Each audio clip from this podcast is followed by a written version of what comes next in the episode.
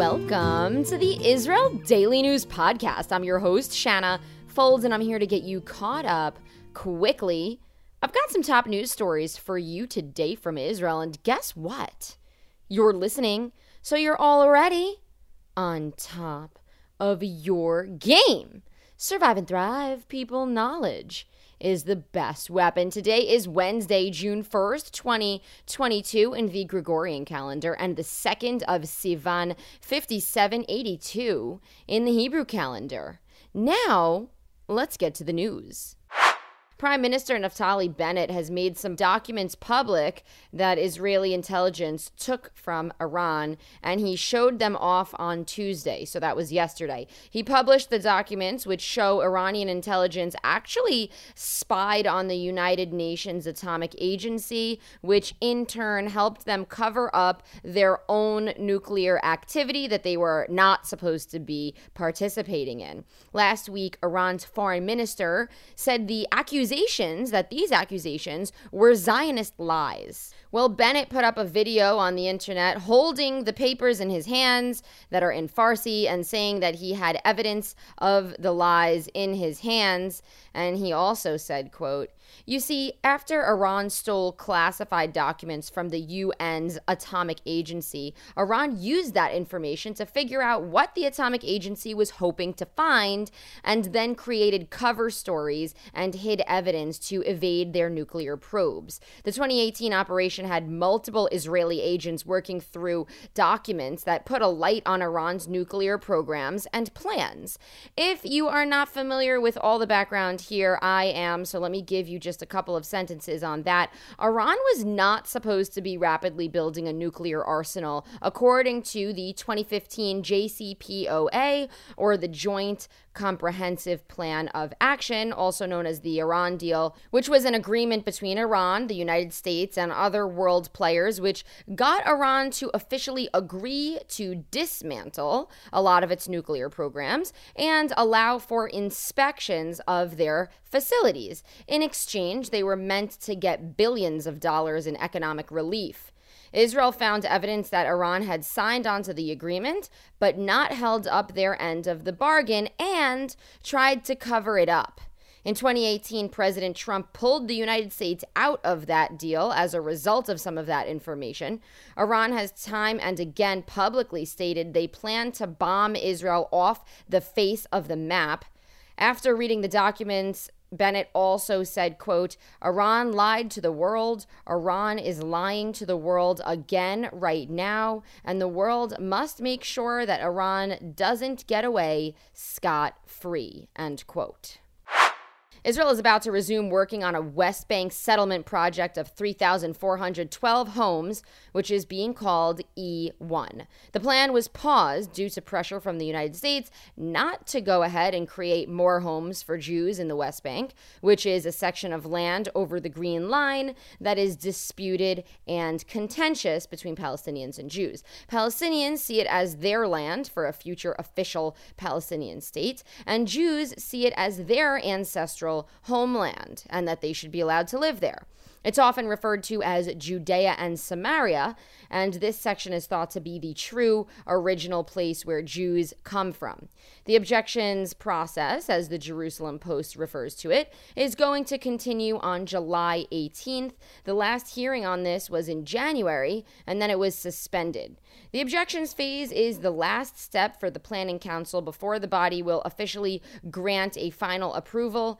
By the way, the most shocking part about this E1 story for me is that this plan has been in the works literally since former Prime Minister Yitzhak Rabin was in office, and that was between 1992 and 1995.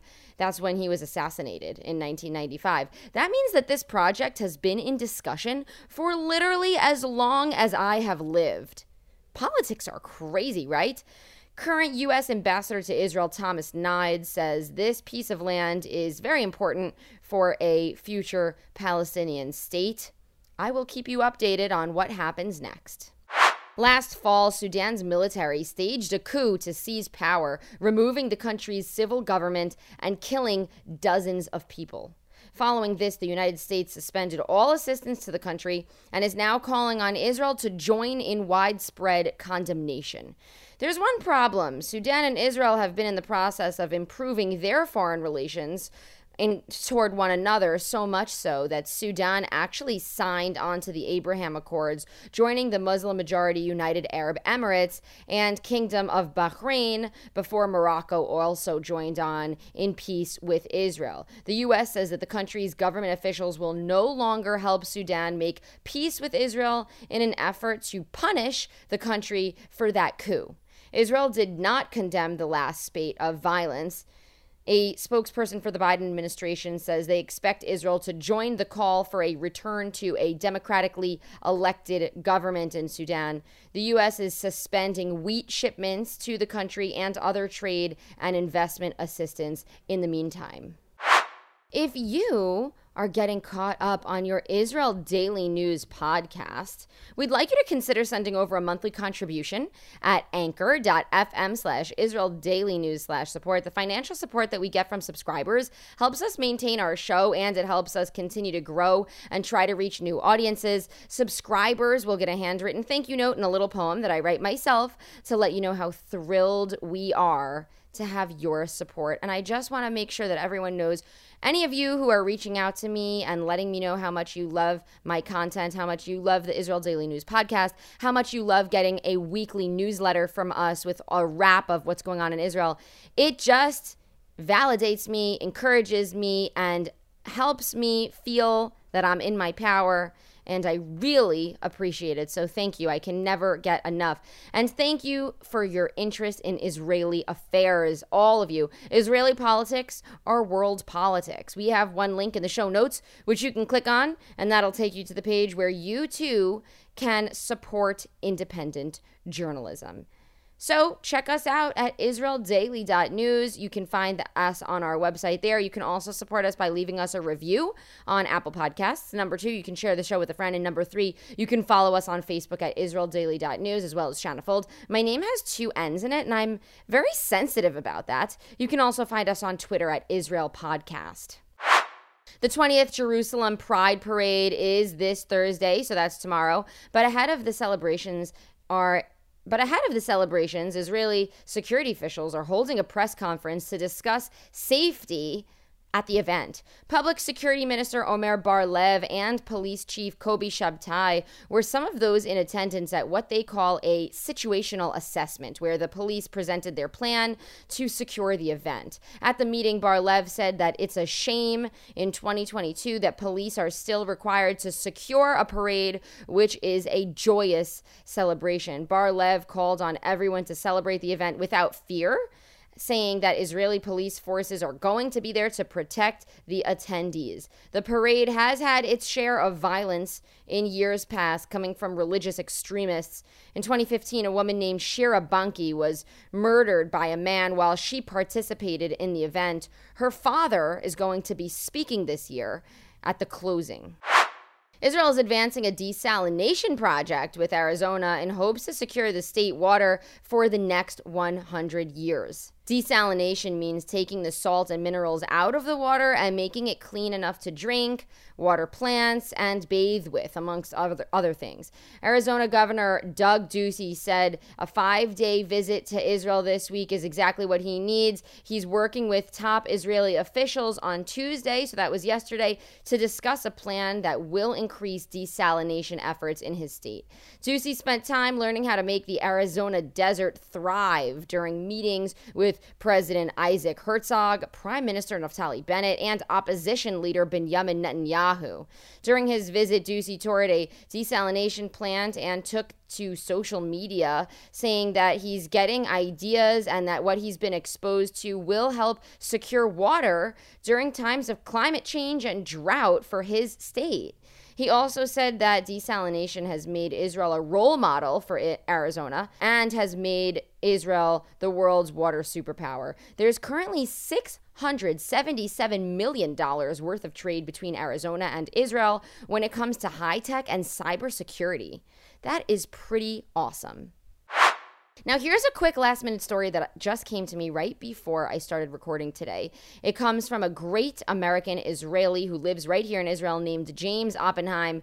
He's the owner of Bodega, which is a burger restaurant, family owned here in Tel Aviv. And I just love what he did. I loved it so much that I, I'm including it in today's show. Last week, James invited 100 Ukrainian refugees in Israel to come to his restaurant, which, by the way, is entirely kosher.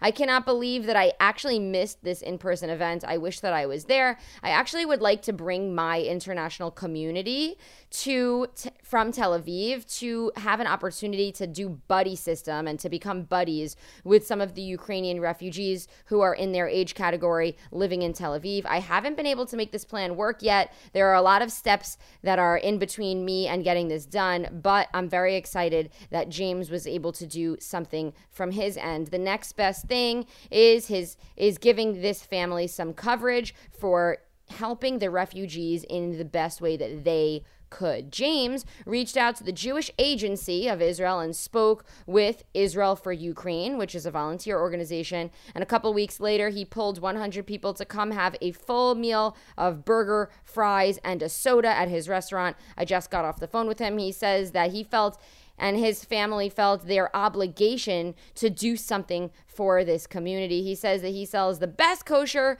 bacon cheeseburgers. Yes, it's a kosher bacon cheeseburger, so the bacon and the cheese are alternative products and the group loved the food. He says that he wanted to treat them how he likes to be treated himself, and that is with a delicious meal. He worked hard to pull this together, but says that he and his family are creating the world they want to live in. I'm very inspired by this story, and I hope that you all are too. I wanted to leave you all off on a high note.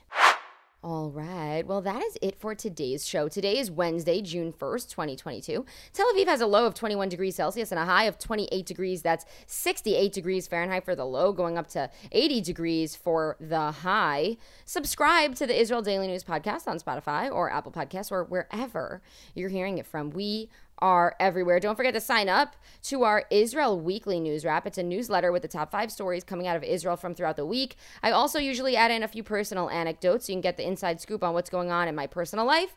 And I always mention our professional highlights from the Israel Daily News podcast. We've got a lot cooking up over here on the business side. You can sign up for our newsletter on our website at israeldaily.news. Thank you to Michelle Milner for her social media work and our newest intern, Carly Brechner for writing some of today's stories.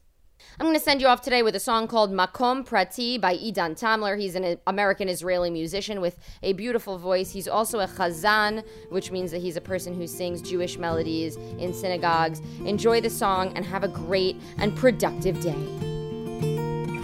דרך עשן המכוניות ובין צפיפות הבניינים את קרן שמש שתגן על התמימות ששם בפנים. הזיקוקים של הילדות הפכו לזיכרון ישן. אורות גדולים שנשרפו ומה נשאר לנו עכשיו? תגידי את האם עדיין יש לאן לרוץ? רוצה למצוא מקום פרטי שיהיה רק לך ולי ולא יגיע לחפש אותנו שם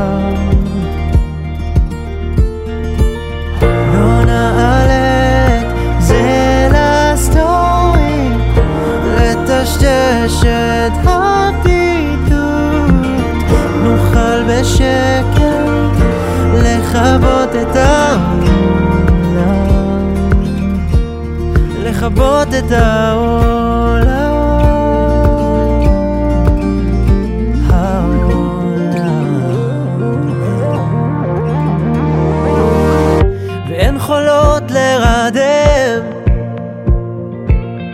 מתי לקחו לי את הים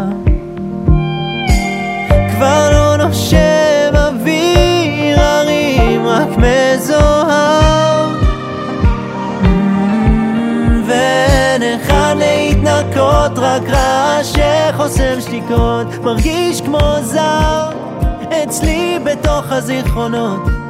ואת אומרת אם תסתכל מספיק בסוף תדע לראות.